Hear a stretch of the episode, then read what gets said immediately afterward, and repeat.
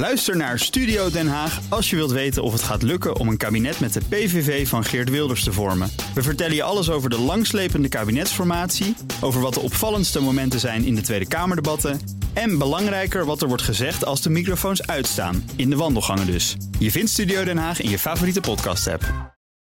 De column van Bernard Hammelburg. Vandaag stemt het Europese parlement over de brexit. Vrijdag, die roemruchte datum van 31 januari, is de echtscheiding dan een feit. Het herstel van het Britse wereldrijk kan beginnen. Boris maakt een diepe buiging om het applaus van een vette meerderheid in het Verenigd Koninkrijk in ontvangst te nemen. De stemming vandaag is een formaliteit, zeggen de Britse en Europese onderhandelingsteams. En dan kunnen Boris en Donald aan de slag om de wereld te veroveren met een klinkende deal. Immers, Europese lidstaten kunnen niet onafhankelijk handelsovereenkomsten met andere landen sluiten, maar niet-leden kunnen doen wat ze willen. De Elyseese velden van de handelseuforie stralen de twee leiders tegemoet. Het laatste waarop ze hadden gerekend was het moeras waarin ze dreigen terecht te komen.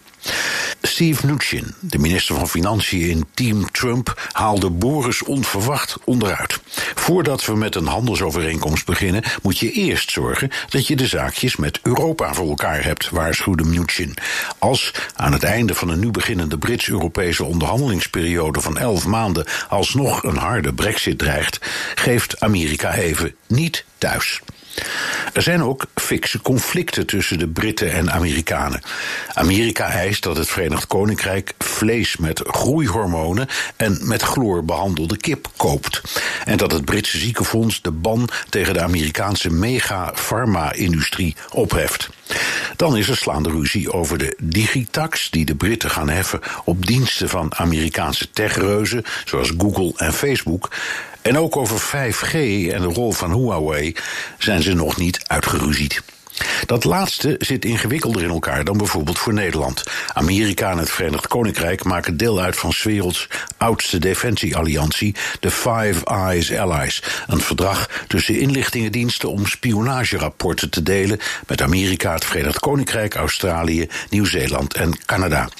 De Amerikanen dreigen daaruit te stappen als gevolg van een Britse deal met Huawei. Dan gaat het plotseling niet meer over douane of tarieven, maar over de westerse veiligheid. En dus ook over ons. Die goedkeuring van het Europese parlement van vandaag opent de poort naar het Brexit-moeras. Columnist Bernard Hammelburg. Terugluisteren? Ga naar bnr.nl of de BNR-app. En daar vindt u ook alle podcasts. Bij BNR ben je altijd als eerste op de hoogte van het laatste nieuws. Luister dagelijks live via internet. Bas van Werven. En heel langzaam komt de zon op rond dit tijdstip. Je krijgt inzicht in de dag die komt op BNR, het Binnenhof in Nederland en de rest van de wereld. De Ochtendspits. Voor de beste start van je werkdag. Blijf scherp en mis niets.